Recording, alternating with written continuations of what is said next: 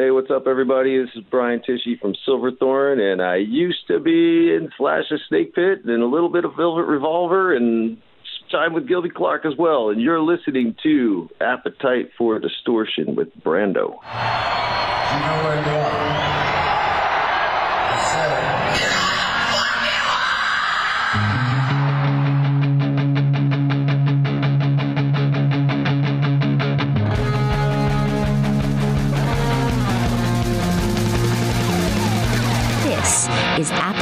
for Distortion.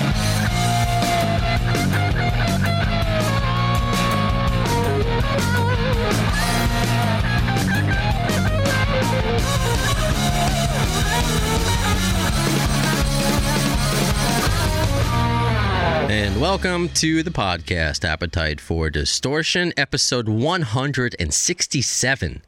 My name is Brando. Very excited to have our next guest. And it's funny how I was reminded of his his stint in Velvet Revolver because when you think about Velvet, it's just you know Slash, Duff, Dave Kushner, Scott Weiland, and Matt Sorum, and that's it. So if, if you follow us on social media, and you notice I post a lot of pictures from from Getty Images, and then I came across Brian amongst those Velvet Revolver albums. I'm like, oh yeah, that's right. You know, I knew, and forgive me, it's uh Brian Tichy, correct? Yeah, it's close enough, Tishy. Well, I want to make sure I get it right. What's uh what's what's not close enough? What's the right what pronunciation? Forgive me. yeah, yeah, Tishy. Uh, short I. Okay, so I got it right. I guess. I think I did. That's Tishy. Oh, I- I it doesn't did. really matter. You said Tishy, and that's fine.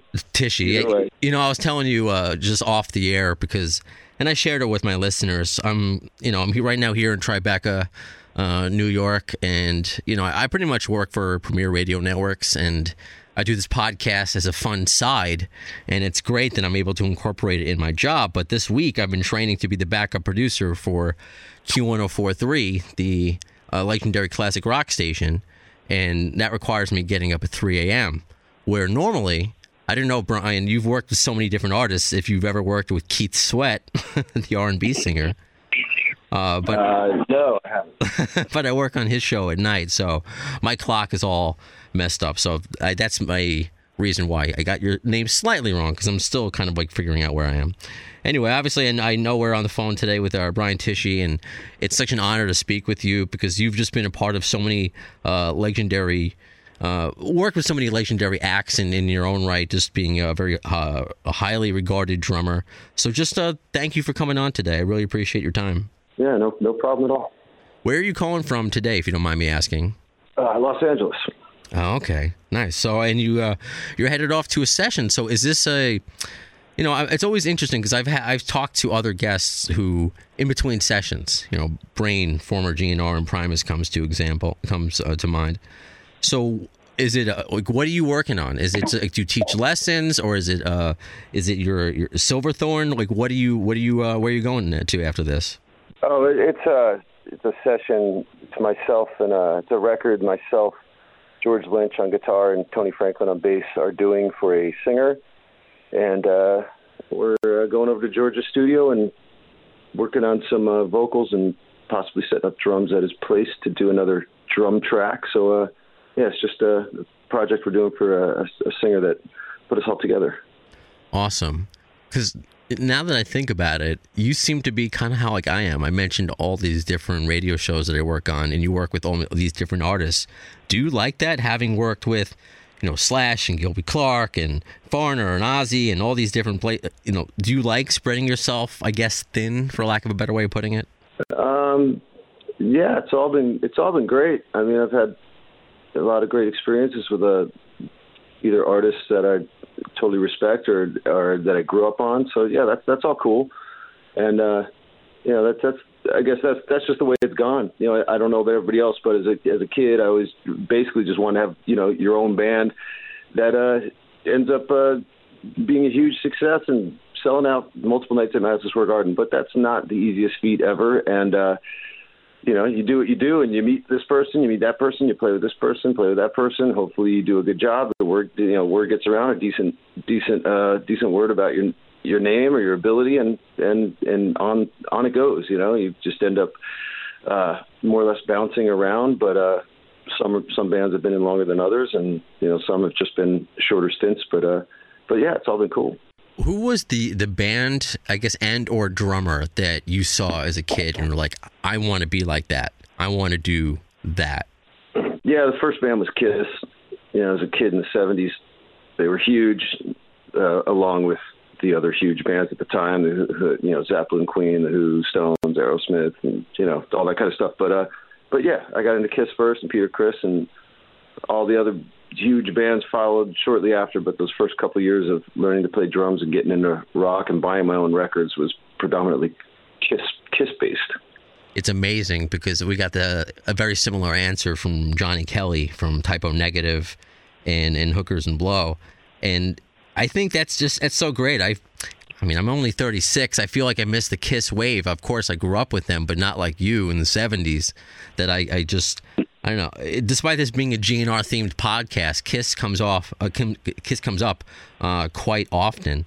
Yeah, well, yeah, they were they were at their peak back then, and uh, still the original four members. They didn't go through uh, anybody quitting yet, any disco era, any of the '80s. You know, take off the makeup stuff. You know, it was just you know still that that you know larger than life, uh, larger than life thing that they they they had that for for us Kiss fans as kids. Uh, didn't seem like any other band was as uh, larger than life as them. You know. Sure. Uh, who would you say, like, when you started doing this for real, that perhaps it was the first artist or band you worked with that you consider your big break? Um, yeah, I don't. Uh, yeah, I don't. no, I don't know if there's any big breaks. It was just all like steps, you know. Hopefully, forward, you know. But uh, I mean, I one of my first extensive tours, which was just a blast, was with uh, current UFO guitar player virtuoso Vinnie Moore. He was doing his uh, solo thing, and myself and JD, who's the bass player in Black Label Society, we were Vinnie's rhythm section, and it was great because we were just in a couple vans playing every club in the U.S. for like seven months nonstop. We, in the middle of that, we got an opportunity to uh, open up for Rush for ten shows for a couple weeks on the East Coast, which was like a couple nights at Madison Square Garden, a couple nights at Philly Spectrum, and all that kind of stuff. And it was, yeah, that was, you know, so in the middle of this club tour, we got thrust into this whole crazy place I'd never thought I'd be, and. uh yeah, so that was I I don't know if it was a break. It was just an, it was a great experience, and and soon after that, I was uh, I joined up with Zakk Wylde and his Pride and Glory band, which through that Slash had come up and played with us at a couple places, and uh, the following year joined up with Slash, and I think that's pretty much how I you know my, myself and James Lomenzo, who's the bass player in Pride and Glory, uh, we both ended up touring the world with Slash on his first Snake Pit tour, and that's how I got you know got to know Gilby better and did a bunch of stuff with Gilby after that, and and uh, yeah, just a a road, a long road of playing drums with a lot of different people all over the world. Yeah. Well, it sounds like you're living the dream, which is just uh, Yeah. Well, uh, I don't know. It's a. It, Or it- living it in a is what dream. it is. like a what? living in a dream, perhaps not uh, living the dream. No, it's no, it's just a, it's a strong sense of reality. It's uh, it's basically I I love playing drums. That's what I've done. That's all I've ever done. That's all I ever wanted to do, and and um, real happy that that's what I do as my you know my main gig on this planet. You know, so that's all cool. You, know, you can't complain when you're a kid playing to these records, whether it's Foreigner Ozzy or Whitesnake or you know whatever Kiss and Zeppelin, and then you either end up meeting you know these either working with them in a band or a project or a studio or you know end up you know uh meeting them via your your your ability or your talent or your career or whatever you know not just as like a, a, fan that's chasing them down the street or sitting in front of a hotel for a bunch of hours. You actually meet them on sort of a similar level. You know, hey, I'm I'm I'm definitely a far cry, you know, many many many far cries from any of you guys, you know, that I looked up to, but I'm a musician in a band, and meeting you that way has been, you know, so yeah, it's it's all it's all cool, but it's it's you know, yeah, it's not living a dream. I don't know, that's that's a whole other world. Okay, fair enough. Uh, we a lot of my listeners were very excited that you were going to be on the podcast, and I always uh, solicit listener participation. Well, and- now now that I've heard that, now I am living the dream. Yeah, no, a lot of people are excited, and I think that I want I picked the the best uh, comment slash question to give to you, and I think this will also make you feel Uh, feel good, I think. Uh, this is from Miguel from the UK, and he goes, he has a, a question for you, of course. Uh, who was more fun to be around on tour, Zakk Wylde in the Pride and Glory days, or Slash in the original Snake Pit tour? Now, before you answer that, he just wants to let you know a couple things. Uh, since the bass player uh, was the same on both tours, James Lomenzo, uh, was there much of a difference in the dynamics when he jammed with Slash or Zakk? I guess that's the second part of the question. Uh, he also wants to let you know, though, uh, that he, one of his proudest achievements in his life is to have recorded a guitar solo on a track which uh, Brian recorded the drums and James uh, Lomenzo on bass. So you must know him. Uh, the song is called Burning the Fire, and it's also on the album uh, called Hard to Bleed by a great friend of mine called Phil Rocker. And he said just to check. Oh it. yeah, yeah, Okay. yeah, yeah. No, Phil's totally cool. I, I wouldn't have known that bit of information because there's a lot of people that Phil had on his record that you know, and I wasn't around for it. I just did the did the drums in my studio and sent him sent him the drum tracks. But uh, no, that's cool. It's cool to know. Um, to answer the question, which was more fun? Uh, it, I'd say it was exactly the same. I, I had a blast. It was it was pretty much a nonstop two years of going from from Zakk's thing into Slash's. Uh, I mean, it's somewhere at the end of '93 through into '96. You know, so what is that? You know, it's basically all of '94, '95 and uh, a little before and after. But no, they're they're both. First of all, I, I love them both. They're both amazing people, and they're both amazing players. And um, you know, one thing you do get from your experiences, if you're paying a little bit of attention, is just you know, okay, how did these guys get where they are? And they both have a nonstop, insane work ethic, uh, very very driven, and uh, you know, one track minded as far as you know, the, the priority with them is music and guitar. And uh, writing, recording, playing, and all that stuff, and and uh, that's exactly how I am. So, but the, yeah, I had a great time on on both tours. Uh, touring with Zakk got me to Europe and Japan for the first time, and the next year I did all the same stuff with Slash, including uh, um, South America, and uh, yeah, and it was a blast. They're both they're both uh, great guys, man. I had a, I had nothing but great times with them. It was a, it was a total blast. I went to Europe and Japan the first time with, with Zakk with Pride and Glory, and that was awesome. And followed up the following year doing the same stuff with Slash, which included both years uh, playing Castle Donington, and uh, you know with both the guys with both bands and.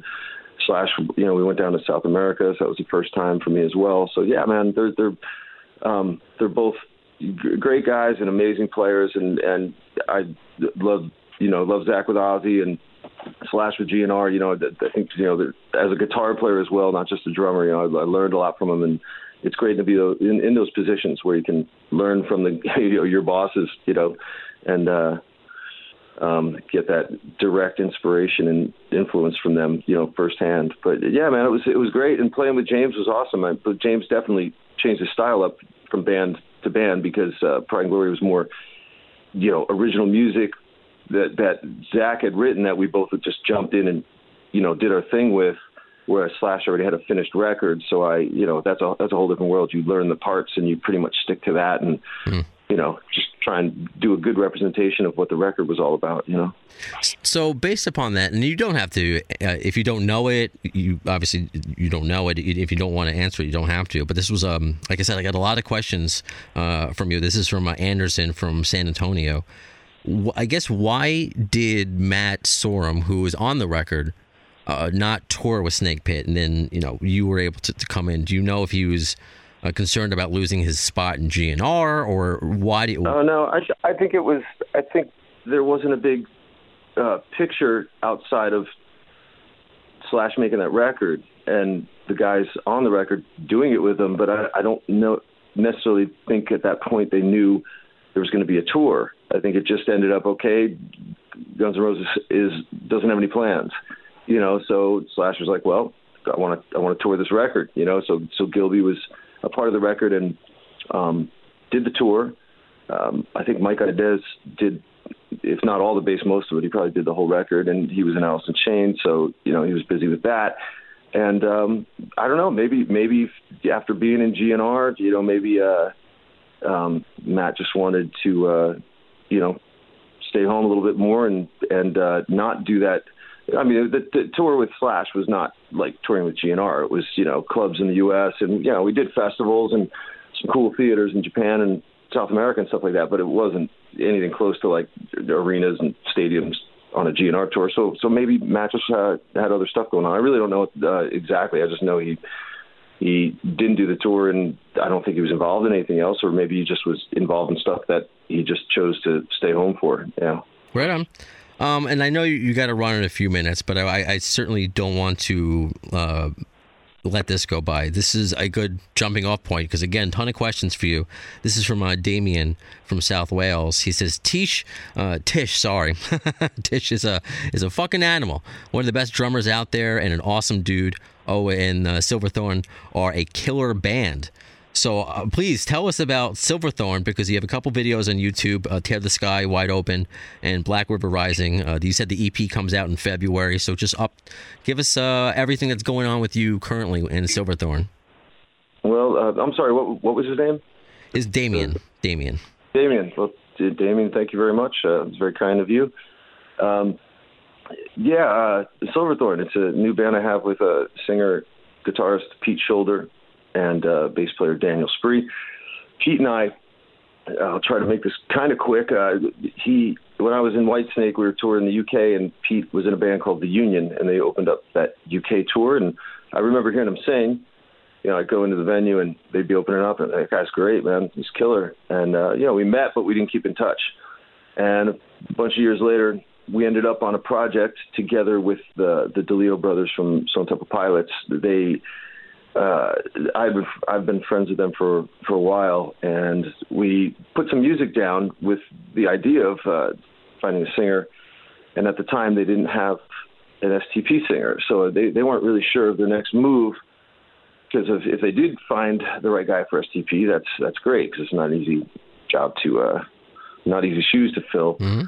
But at the same time, if they can't find that guy, they're not just going to sell it short and throw anybody up there and, and just do it for the wrong reasons. So so we had this new thing, and uh, through one person or another, they got a got a hold of or Pete Shoulder got a hold of them, and we heard his voice, and we're like, man, this guy's killer. He had, it ended up he came out. We made a pretty much made a full record with the intention on moving forward sooner than later, but somewhere in that that bit of time, uh, uh, the current STP singer uh, got uh, they got a they Jeff yeah, they found him. They, yeah, they found him, and uh, that worked out. So they really had uh, sort of a tough decision to make. Okay, we've come this far with this newer project, but we found this guy that's working great for STP, and and uh, they, they opted to go, you know, choose the STP route, which leaves us sort of hanging. But we understood because you know when you man when you're we love the STP. I mean I love love them since they came out, and uh, the guys are great guys, and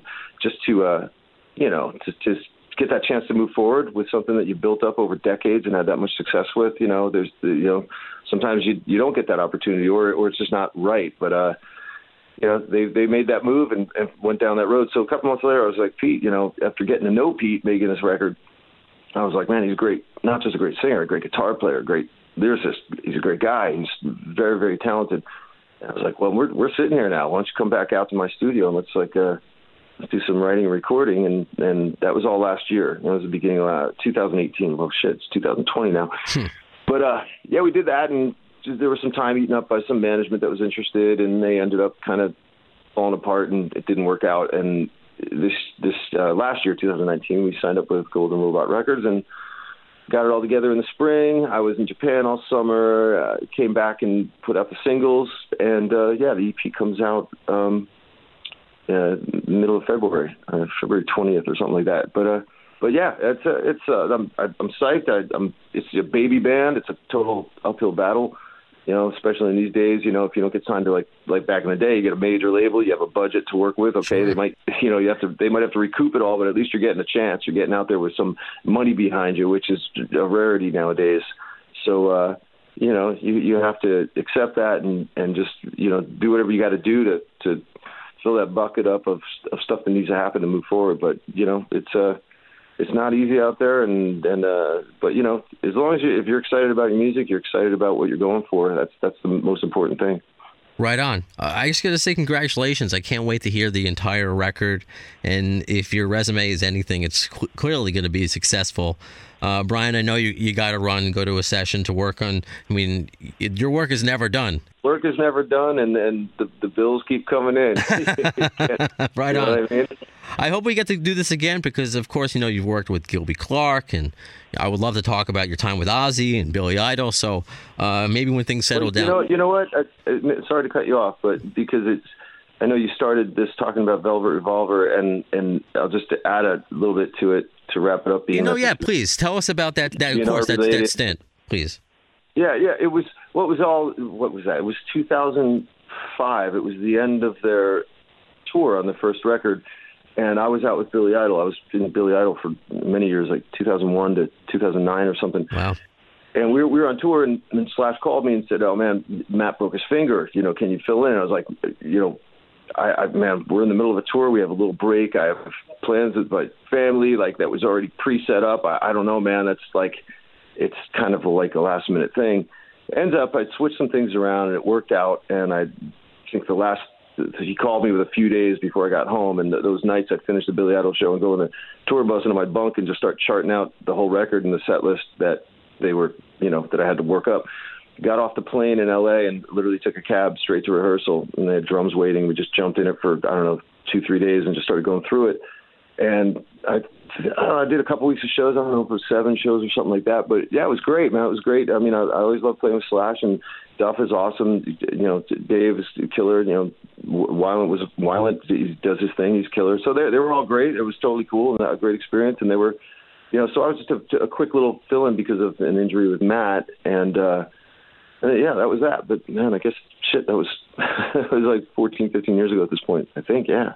Damn, that was the connection. It was just you know things like that happen. You know, you you might not uh, play with somebody or run into them or be around them for however many years, and all of a sudden, hey, we're back playing music together. We're on tour, and you know, there you go. That's part of part of the business. It can happen any day at any time. That's amazing, and it. I think it's awesome that you are forever a part of the history of this band that unfortunately cannot be recreated. Uh, that you're just part of this tree because how many bands have you know X amount of former members? You're the only you know former member, I guess, out of these the the originals. So I, I I think that's pretty cool that you're forever. It might have been brief, and I thought it was very humble when you responded to my email. Why do you want to talk about Velvet Revolver? It's only it was only a couple weeks, and you know Well, yeah, just it wasn't. You know, I mean, yeah, there was the internet and stuff, and maybe it was mentioned, but it wasn't like this big. It was, know, it was a fill-in thing. A lot of drummers fill in for a lot of drummers, or musicians fill in for musicians when when needed. But uh, I mean, I'm, I'm not, you know, devaluing it for for what it was because it was it was another great experience. Although it was, you know, it was a couple, you know, two three weeks or whatever. But uh, but no, it was it was it was uh, totally cool. And I, I got to mention, there were more dates. I had to go back out with Billy Idol, so there is one other.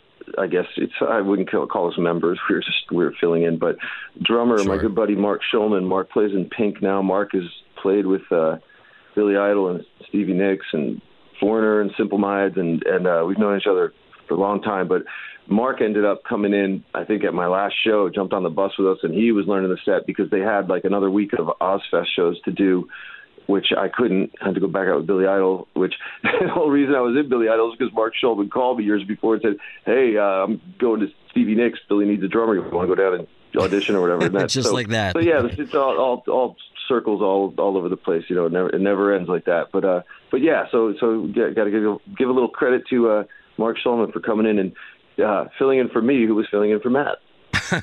I love it.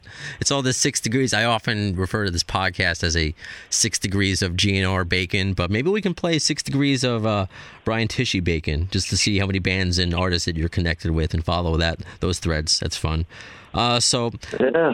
like, I, um, I know you got to run again. I appreciate uh, all the time that you've given. I hope to have you on again. Uh, best of luck man. with with Silverthorne. you. Uh, I'll be sure to share all the info when when Silverthorne gets up and and ready. And I'm, I'm assuming is it going to be a tour that comes along uh, when you guys are up and running? Yeah, that's that's what we're working on now. Cool. You know, got to so the, the whole agents and managers and all that kind of stuff. You know, but you can't. You know, as soon as December hits, that's that's that's the everybody's kind of looking toward the the vacation time, and you can't get much done for for almost a month or so. You know, and everybody's starting to get back in their offices now. So so now we're now is the time to start getting back on it, try to put it all together. Right on. Thank you so much, Brian. All right, thanks, man. I appreciate it. That was a lot of fun. Uh, we're definitely going to get Brian back on again because he, he's just worked with too many cool people not to pick his brain for stories. And, you know, I, I just liked his personality. You know, he's been there, he's done that, but he's just one of those rock stars who's just extremely humble. Yeah, we're, we're not all going to be, you know, just the same thing for me. I'm not Howard Stern, you know, so maybe I come off when people think it's cool the things that I've done and I kind of just brush it aside. Ah, yeah, whatever, because you're thinking, uh, you know, you're the best of the best. And maybe Brian has the same kind of thought. Maybe because he's not the same household, kind of same household name as, well, Neil Peart. Um, then, then maybe that's why he's, he's a little too humble and, and pushes aside some compliments.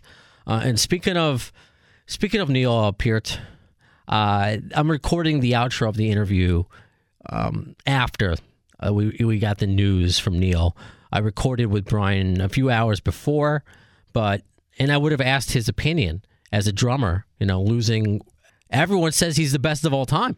It, it, that's what's so interesting. It's not even like he's just part of the conversation, one of the best. Eh, How many people say that Neil Peart is the best drummer of all time? So I would have loved to gotten his opinion right there. However, uh, I'm going to read you something from uh, from Brian's Facebook page, a dedication to to Neil and and I'll get into the mispronunciation of names, how I mispronounced uh, Brian's uh, last name, and a lot of people, I mean, would say Neil Peart. No, it's it's Peart. Uh, so Brian writes, "So sad, rip Neil Peart, total legend, in the top three of my all-time biggest influences. Changed it all for me when I heard Limelight and Tom Sawyer on the radio in seventh grade. Then buying moving pictures soon after that floored me." Then seeing the Exit Stage Left tour was over the top, Neil in his prime. But that wasn't it. In 1991, on tour with Vinnie Moore, we were informed Eric Johnson had to cancel the last two weeks of his opening slot for Rush. As you heard in the interview, of course, I would have asked him about Rush what, what was it like touring with him. So he goes, uh, and we were replacing him. What? Two weeks of arena on the East Coast, Roll the Bones tour. I had never been inside an empty arena, much less as Rush sound checks with me sitting in the seats, recording it on my Walkman. Yes, I still have those cassettes. Then at Madison Square Garden, I had my Tamaha Swing Stars from high school in seventh grade, which I got because I wanted Tamahas like Neil set up on Rush's stage in front of my hero's drums. Already a total surreal trip. Neil comes up and we're talking. I ask him a question about his kit and he says, Have you tried them yet? what? No. So he lets me play his kits as he stands there chuckling as I do some classics, classic 180 Pert Peart uh, Tom runs. Uh, just too much to absorb and take in. This is still one of my favorite all time drum highlights. He was totally nice and recommended me to the guys at Zildjian. And forgive me if I'm messing that up. I know it's a drum uh, company, but I I don't I'm not a, a, musician, so I don't know how to pronounce it. For, forgive me. Uh, so who I was already with. Just to think he took the time to bring me up like that was too cool. I started tribute bands and events like Hurry and a Farewell to Kings a few years ago because he still makes me excited and gets me fired up when I listen to him. He is one of a kind. There is no other rock show where you see half the audience air drumming all his classic parts. And his lyrics and books, a complete artist in so many ways. I could go on. So glad I was around on this planet when he was and got a big fire lit under me for many decades by the professor. So again, that was Brian Tichy, uh, his Facebook message, uh, his his uh, eulogy, I guess you can say, to uh, to Neil Peart, and it's just so sad. What he was only sixty seven. It's not that old. Brain cancer. We didn't know, and I think you know, of course, doing a, a, podcast about a band, sometimes we, I don't think I do, but sometimes we, we pry and we want to know about their private lives. And you don't have to share that with the world. Sometimes people want to share their battles and what they're going through, but uh, clearly Neil wanted to be, um, you know, just wanted to deal with it privately with family and friends, I'm sure, and came as a, as a shock to everybody. So uh, certainly rest in peace.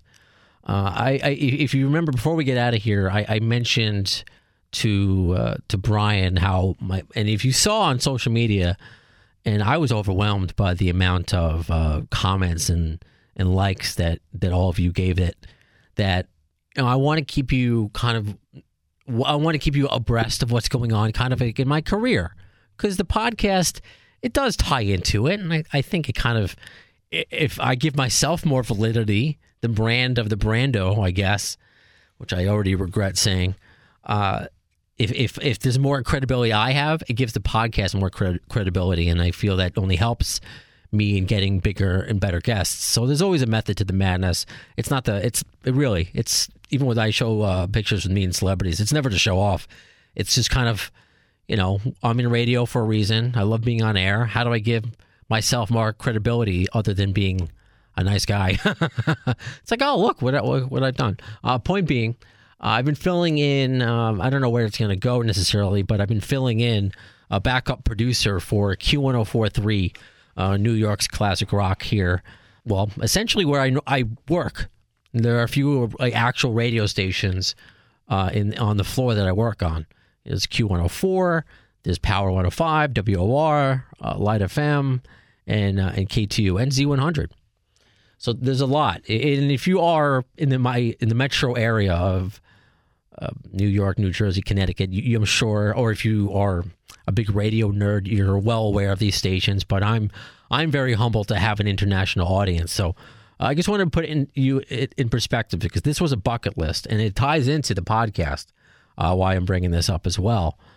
I mean, New York, it, New York City is the number one market. This classic station is one of the best in the country, and it's always been a career goal of mine just to be heard on there. And just training as a producer, I mean, depends on the show that you you listen to, other than the podcast. If there's a some shows have the producer be part of the the on-air contributions. But I'm I'm looking at this as you know, sure, I'm told I can be on air if I want, but I'm focusing on all the behind-the-scenes stuff that I need to get down pat because I'm training. It's not like you know I, I'm there to for my own egotistical purposes, but the the, the host of the show, Jim Kerr. Now, Jim is in the Radio Hall of Fame. He and Shelli have been a morning show for 43 years. 43 years, Shelli Sonstein. That is the longest running morning show in America. Unbelievable. And and Jim, he has done everything. You know, he's interviewed I mean, Keith Richards. I was here a few years ago when down in a little theater here in the in the in the iHeart Studios, a little, little theater where sometimes we have like little concerts, like record release things that we could broadcast, or sometimes we'll do like one-on-one interviews that we, we broadcast. And Jim is interviewing Keith Richards. And in my head, I'm like, I'm, I'm in a place where Keith Richards is downstairs because I was upstairs in the studio making sure Keith doesn't curse too much. so it was a hard gig in itself. But Jim, he's been there, done that. So Jim told me when I first started training, he's like, "Oh, my boss keeps telling me about your gun, your awesome Guns N' Roses podcast." I was like, "Oh, wow, okay." I thought perhaps, you know, the, the, the when he says his boss, the program director of of Q104. And I, I knew he knew about it because that was, I mean, make a long story kind of short. Uh, I, I told him about it because I wanted him, because I think I applied for this position a year ago, but there was nothing available. And I wanted him to know everything that I'm doing. You know, this podcast is on my resume whenever I have some where it's applicable. I mean, it's it's not just having a podcast. Thanks to all of you, it's done well with the guests that we've had and the articles that come out. So I it's something that I want to show off when it's appropriate. So he knew about it, and I guess in my head I'm thinking, okay, uh, the program director of Q104 told the host, the morning show host, hey, this guy's going to be filling in producer. Uh, he's a nice guy. He has a Guns N' Roses podcast. That's how I'm envisioning the conversation going. So I don't bring it up, you know, after that. And so this also ties in the me mispronouncing uh, Tish, Brian Tishy, said Tishy. It made me feel better because I'm training one morning, and of course, Sweet Child of the Mind is on. And before Sweet Child, as I'm sure you, you hear on your local radio station, wherever you are, and, and what I have at the beginning of a lot of episodes is, you know, hey, I'm so and so, and you're listening to so and so. So, like I mentioned, Jim Kerr's been there, done that. He's interviewed everybody, and he uh, got Slash to cut an ID for him after he interviewed Slash. So this made me feel better about mispronouncing Brian Tichy's name. Hey, this is Slash, and you're listening to the Jim Kerr Rock and Roll Morning Show. Ah, slash, that's Jim Kerr. Jim Kerr. Kerr. Kerr. Kerr. Care, Jim Kerr. Jim Kerr. Jim Kerr. Jim Kerr. Jim Care. Jim Kerr. How do you say that? Jim Kerr. Kerr. Kerr. on Q1043. Hilarious. Yeah, it is hilarious. It made me laugh, and uh, so he called me into the studio after that, and he's like, "Sit right here," you know, puts me in front of a microphone, so then I I know I'm going on air. He's like, "I want to talk to you about your podcast," and this is how it went. Guns N' Roses, it's Sweet Child of Mine here at Q104.3. Now, our uh, substitute interim producer this morning is Brandon, and my boss tells me that he has an extraordinary Guns N' Roses podcast. Is that the case? I appreciate that. Extraordinary. Sure, I'll use that. that- Okay, that word. so can you tell us about it so people can hear it? Yeah, Appetite for Distortion. It's on the iHeartRadio app, and I've interviewed. It's hard to get actual current members. I'm not as cool as you to get Slash, but I've had Richard Fortus and, and Dizzy Reed and Dave Kushner from Velvet Revolver. But I'll in- interview people like Jim Breuer, Tom Green to get their perspective on Guns N' Roses. I really like fun. the title. I, I do too, and Thank we you. love Jim Breuer. Yeah, yeah, we do Yeah, we very really much. do. We and He's we and we love the show. Slash. Yeah, we do. And and one day I was standing in front of the station with Slash, and he was Slash, if you know what I mean. Sure. He was dressed as Slash, but it was Halloween, and people were walking by and not just- knowing it was him. Yeah, just thinking that it was some guy dressed as Slash. Another time when he came up, he de-slashified himself. What, he just took the hat off? He- and his hair was different. I mean, Right. you wouldn't, you just really wouldn't have uh, have no. You got to have the top hat. I'm sure he wears it to sleep. And Duff, Duff, uh, We love Duff, too. Yeah, a few times he's been here, and and uh, I offered. He was hungry. I offered to go across the street and get him, uh, you know, a sandwich, but he insisted on going over there himself, and he just stood in line right at the corner there, you know, across at West Broadway. Yeah. Right there. Just stood in line at lunchtime, ordered a sandwich. All these people in line with him, not a single soul even perceived. But you know what? Because Wow. from Guns you're probably thinking, "Oh, he looks like it's Duff McKagan," but no, it can't be. And the funniest thing was when Jim was having some back issues one time when we were talking to Duff, and he was all about, "Let me show you stretching exercises," and Jim just looked at him like he had horns. yeah, it's like don't don't come near me with that. Uh, but you know, I was I was happy to hear a few weeks ago that there wasn't really a rift with Izzy with this tour. He just didn't want to do it. That's, I mean, it depends upon- upon who you believe, but Izzy tweeted saying that he the, the, the cut wasn't enough for him, but then he deleted it. But now, according to Duff, he just didn't want to do it. So Mm. Yeah, it depends because, upon who I you mean, ask. Life on the road for a couple years. Yeah, but if he posted it and deleted it, what does that say? It says he doesn't want to get in trouble with current Guns N' Roses Right. management Oh, okay. in the future. well, whatever. Right. So once again, it's appetite for Distortion. distortion on the iHeartRadio app. That's great, Brandon. Okay. Thank you. Thank you. Thank you so much for sharing that with us this morning. I wanted to share it with our friends. I mean, I was smiling from ear to ear. I posted the picture. So many of you again commented and liked it. And after the fact, for him to say that I have a uh, a nice voice, I mean, he's the voice of the gods over there. Uh, but although I don't want to smoke as many cigarettes or cigarettes at all to, to sound like that, but I digress.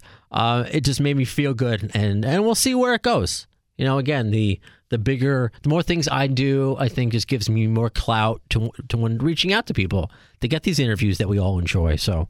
Uh, that's the reason why I wanted to bring it up, and plus, that's just too funny. that's slash ID. So yeah, that does it for episode uh, 167 of Appetite for Distortion. I have no idea where this podcast is going to go. I had no idea I would be talking about it one day on Q1043, the station I grew up listening to, talking about this Guns N' Roses podcast.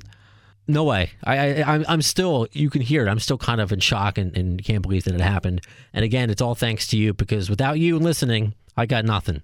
So uh, please continue to follow and subscribe however you listen. iHeartRadio, Spreaker, Spotify, Apple Podcasts, wherever you listen, wherever podcasts are available. Just thanks and and please leave a review so others who use those those apps or or platforms can see can find out what you already know about this show right and of course they'll follow us on facebook facebook.com slash the afd show or on twitter at the afd show and if you want because I it's not the official launch of it yet. Not like it really needs one, but I am in the middle of making the uh, making the, uh, the an Instagram page. So I've got like forty or so uh, posts so far, and I want to catch up to all the episodes that I've done uh, before I start really pushing it. But slowly but surely, you can find us on Instagram. Uh, App- Appetite for Distortion. That's it. That's all you have to do to find us. So until next time, because those are if you follow us on social media, that's how you will find out about the next guest. That's how you can be involved, whether it's submitting a question, whether it's being a co-host.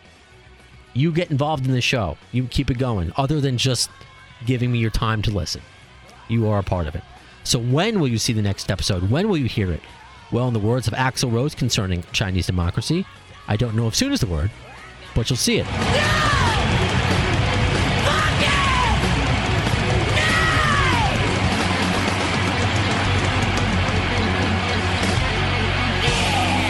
Thanks to the lame ass security, I'm going home.